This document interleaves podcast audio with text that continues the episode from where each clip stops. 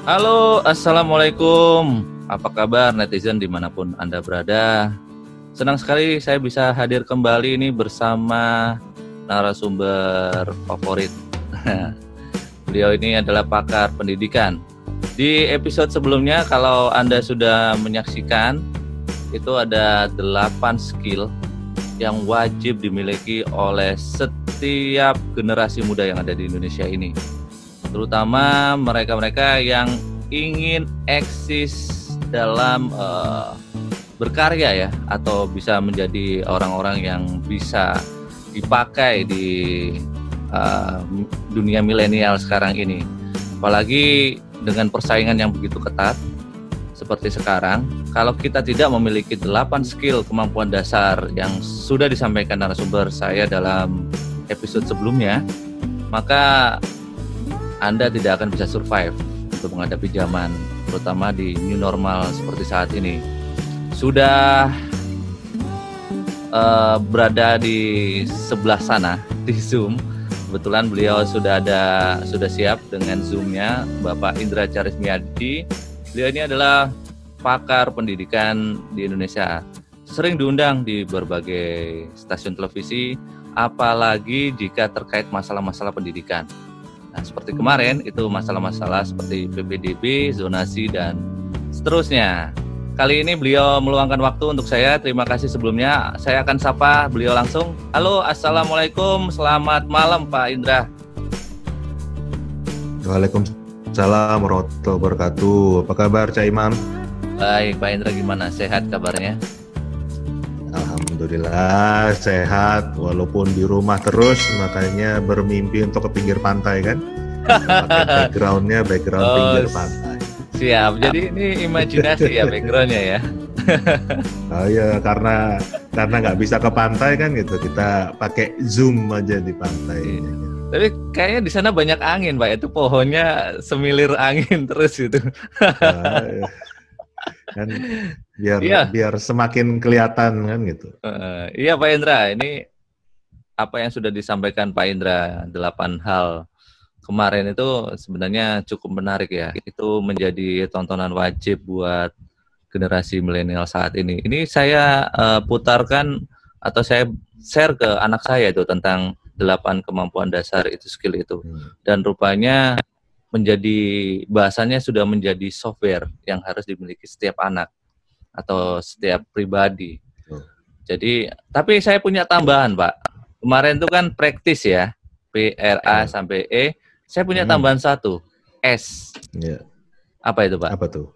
Apa? Spiritual. Oh, oke. Okay. Iya, jadi saya tambahkan. Orang Indonesia pasti ada S-nya kan gitu. Ah, biar dingin dikasih S, Pak.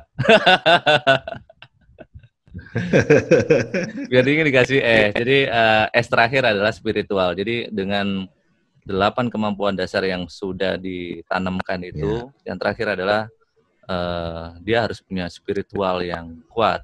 Karena tanpa spiritual yang kuat juga kontrol dan lain-lain itu jadi goyah. Kalau di kearifan lokal kita ya Pak ya, gimana Pak menurut jenengan? Ya setuju kan gitu. Kalau yang kemarin itu kan kita bicara umum di seluruh dunia. Jadi Bank Dunia itu mengadakan kajian pada ribuan perusahaan. Jadi apa yang dicari kan gitu, itu kan dalam konteks dari bagaimana mereka mencari tipe-tipe pekerja yang dibutuhkan. Sedangkan kalau kita bicara spiritual itu kan ranah pribadi kalau di luar negeri ya kan gitu. Jadi orang nggak mau menyentuh itu dan orang nggak akan bertanya kamu rajin sholat atau enggak, kamu agamanya apa, itu di luar negeri hal yang tabu, hal yang seperti itu. Jadi kalau buat kita kan tadi bagian dari kearifan lokal kita. Okay. Jadi menurut saya sih sah-sah saja, baik-baik saja karena kita orang Indonesia kan gitu. Iya, oke.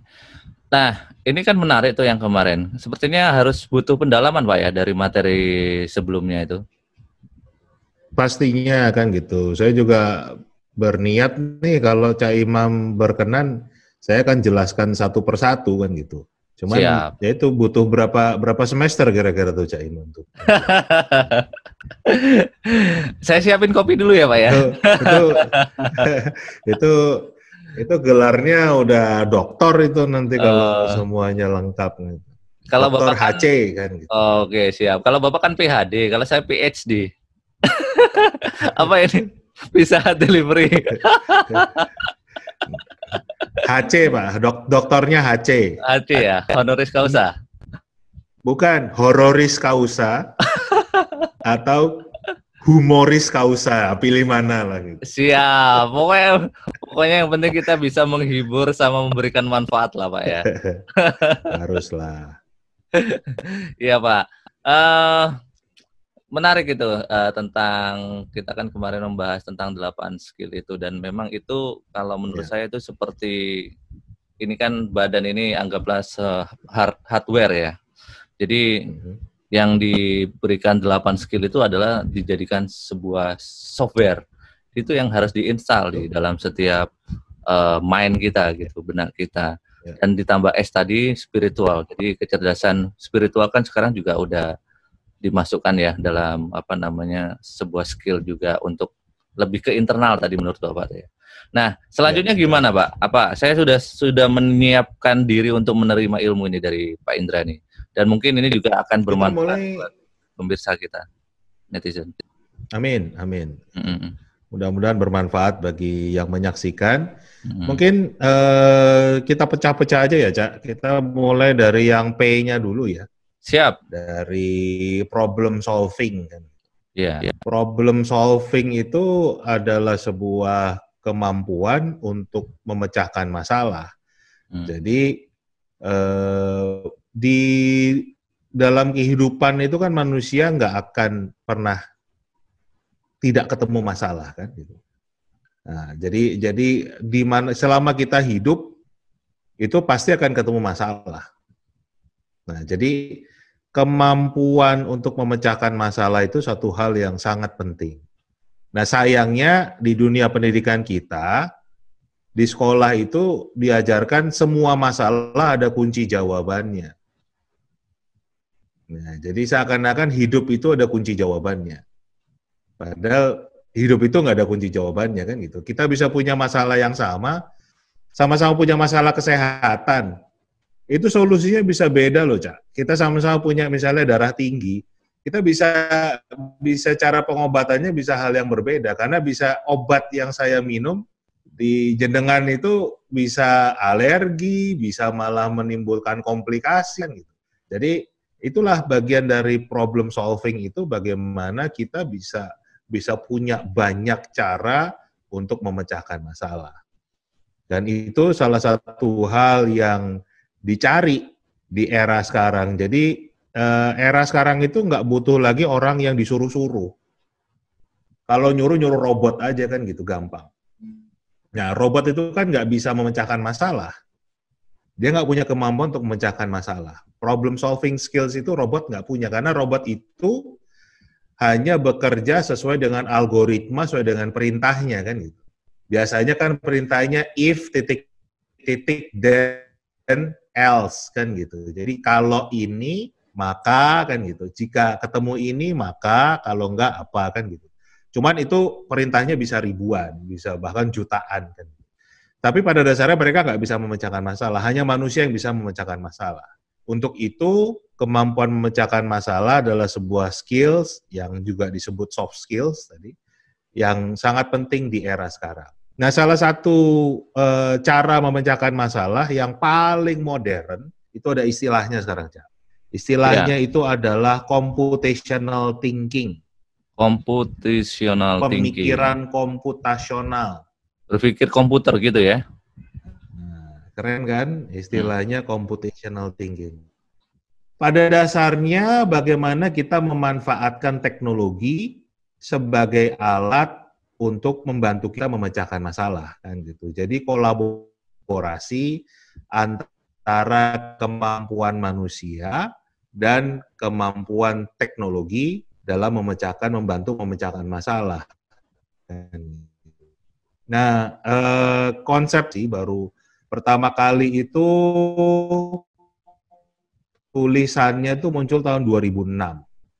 Itu oleh seorang profesor komputer dari Carnegie Mellon University di Amerika Serikat, namanya Dr.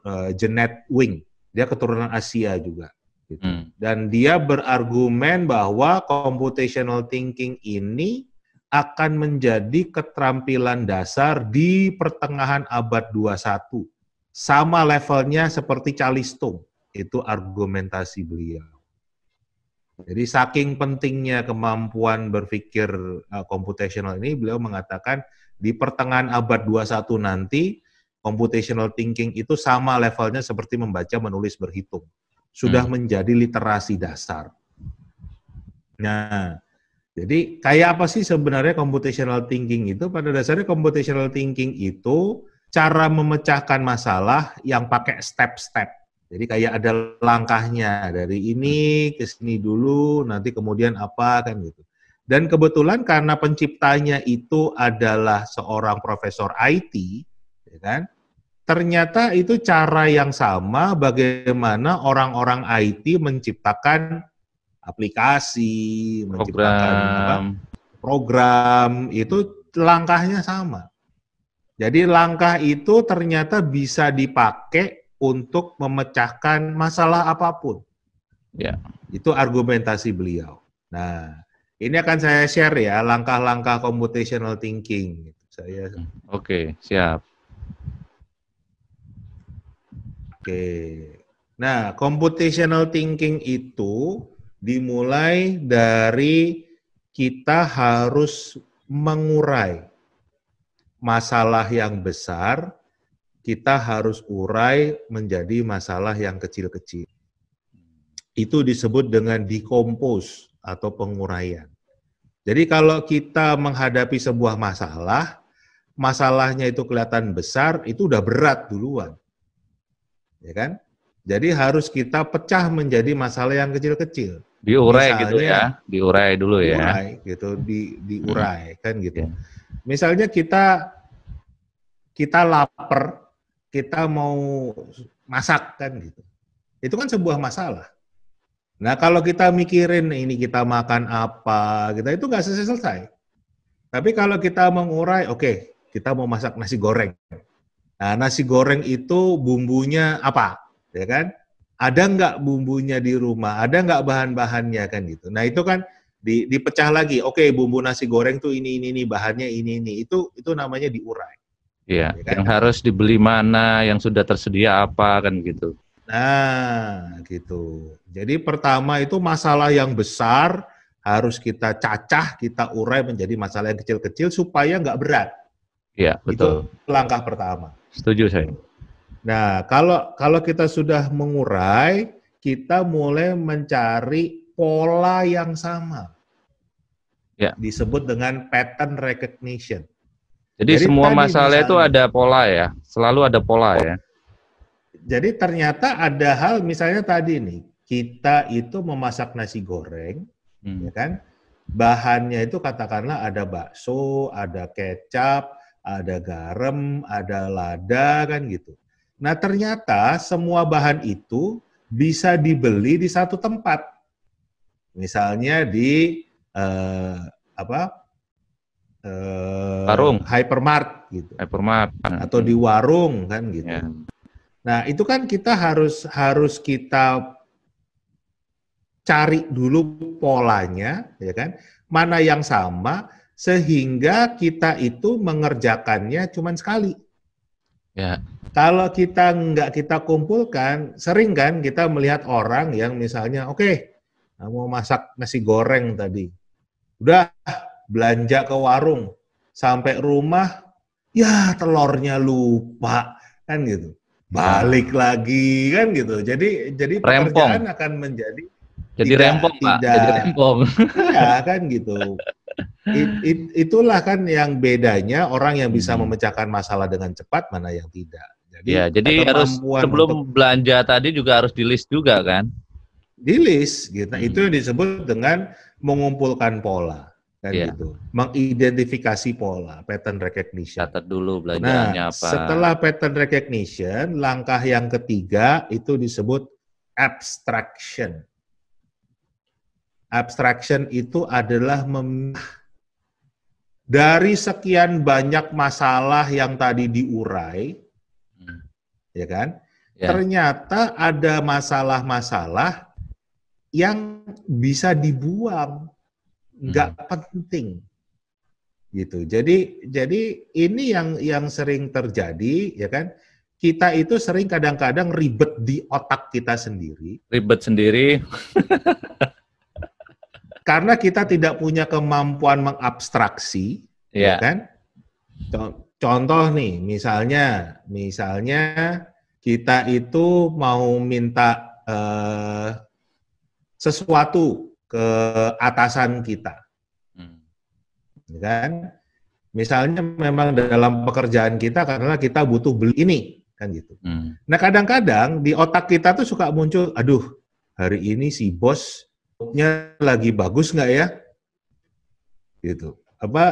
Jadi udah ada ketakutan itu dulu, ya kan? Kita tidak mampu mengabstraksi masalah tersebut.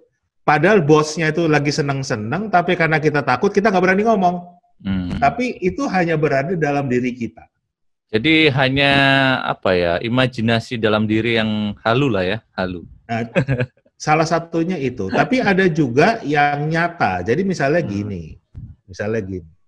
Tadi kan kita mau belanja telur, kecap, segala macam gitu kan. Katakanlah perginya ke supermarket lah. Nah, kita mau naik apa ke supermarket? Oh, naik mobil. Kan? Begitu naik mobil, ya kan kita mau naik mobil, ternyata ngelihat, aduh bensinnya mau habis. Akhirnya kita ke pom bensin dulu. Sampai pom bensin, ternyata bensinnya habis lagi. Ya kan? Kita akhirnya nyari pom bensin yang berikutnya. Belum nyampe pom bensin berikutnya, bensinnya udah bener-bener habis. Mogok. Mogok di jalan. Ya kan? Akhirnya nyari entah apa, derek, dan lain sebagainya.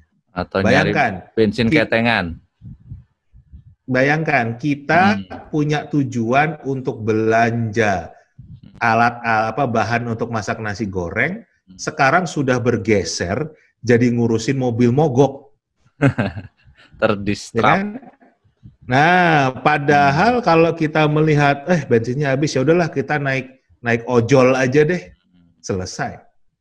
Jadi justru hal yang substansinya nggak terkejar, sibuk dengan hal yang lain. Tapi itu untuk saya nemui untuk orang Indonesia sering sekali terjadi loh. Betul. Kemampuan untuk mengabstraksinya itu lemah sekali. Jadi nggak bisa fokus gitu. Begitu ada masalah sedikit, langsung yang diurusin adalah masalah yang bukan masalah utamanya. Betul. Nah, beberapa kali saya berkolaborasi dengan orang, ini hal tersebut yang sering terjadi. Gitu. Jadi ternyata kemampuan mengabstraksi ini penting dan ternyata tidak mudah. Gitu. Betul-betul memilah, ya kan? Mana masalah yang mau kita selesaikan dahulu kan? Iya. Jadi itu ternyata sangat penting. Sangat penting. Nah. Gitu. Langkah keempat. Sebelum langkah keempat nih, jadi lebih ke fokus ya, ke substansinya. Jangan sampai kita terbelokkan oleh masalah-masalah yang sebenarnya itu bukan masalahnya sendiri gitu kan. Betul. Dan kemampuan abstraksi ini saya katakan tadi kemampuan yang tidak mudah gitu. Sering sekali kita jadi ngurusin problem yang bukan problem utamanya kan? Iya, betul. Gitu. Siap. Next, jadi, lanjut. Jadi malah kebanyakan orang lebih mikir untuk problem barunya, jadi kelupaan malah problem utamanya. Tujuan utamanya justru malah ini Pak. Kadang-kadang kalau politik malah dialihkan. Nah, kan. Kalau itu ilmunya beda lagi kalau dari beda lagi ilmunya. Kan. Emang sengaja diciptakan masalah, Pak. Iya kan gitu. Selama bisa dipersulit, kenapa dipermudah kan begitu? Itulah. Oke, nah, next. Kalau ini kita berusaha mempermudah. Nah, langkah yang keempat itu disebut dengan menyusun algoritma. Algoritma itu adalah step by step. Dari sini, mau ke sini, mau ke sini, mau ke sini, kan gitu. Jadi tadi, dari rumah, saya mau ke pasar, belinya ini, nanti pulang seperti ini, sampai ke rumah lagi, nyalakan kompor, masukin ini, nah itu adalah disebut dengan setting algoritma. Gitu. Jadi ini proses memecahkan masalah. Setting algoritma itu semacam step-step itu ya? Step-step kan gitu. Step-step, oke. Okay. Jadi ya kalau di dunia IT ya itu tadi misalnya if titik-titik then titik-titik else itu adalah algoritma. Yes. Ya kan? Gitu. Jadi perintah-perintah apa yang akan dilakukan sehingga tadi nggak apa? Akan fokus kan gitu. Jadi akan terlihat gitu masalah ini selesai atau enggak. Ya, planning kalau termasuk rencana A, B, dan C gitu ya, plan gitu ya. Nah, ini kita bicara langkah terakhir. Kadang-kadang semua itu sudah kita atur sedemikian rupa, tetapi ada hal-hal yang membuat kita harus mengubah rencana kita. Contoh, tadinya kita mau belanja katakanlah di Transmart gitu. Nyampe Transmart ternyata Transmartnya tutup. Ya kan? Nah, itu kan berarti kita harus punya algoritma baru. Harus kita pikirkan lagi. Nah, tapi jangan sampai terus tadinya mau ke Transmart apa deket rumah terus tahu-taunya nanti perginya jauh kan gitu. Nah, itu kan harus kita pikirkan lagi. Nah, langkah terakhir itu yang disebut dengan debugging, perbaikan. Kalau tadi tidak sesuai dengan planning kita pertama karena itu kan di luar kuasa kita nih. Banyak hal-hal eksternal yang bisa muncul. Karena kita planningnya sudah baik, tiba-tiba tadi, oh, Transmartnya tutup. Ada hambatan termasuk ya? Termasuk tadi misalnya, mau naik mobil, ternyata mobilnya bensinnya kosong. Kan berarti kita harus mengubah algoritma kita, ya kan, untuk nggak naik mobil. Jangan sampai kita nggak mikir, ya udah cuma, ya udahlah, kalau bensinnya kosong, yaudah kita cari pom bensin. Ternyata pom bensinnya nggak ada bensin juga, ya kan?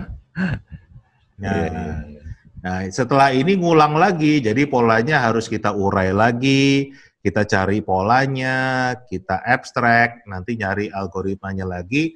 Kalau problemnya belum tercapai, kita debug lagi. Jadi kan kita lihat ini kan istilah-istilah ini adalah istilah IT semua nih. Iya, istilah kan dibagi, komputer, algoritma, kan istilah komputer semua nih. Tapi ternyata ini bisa dipakai di semua permasalahan hidup manusia. Ya. Langkah-langkah ini menurut Jeanette Wing itu ini bisa dipakai untuk masalah kita apapun.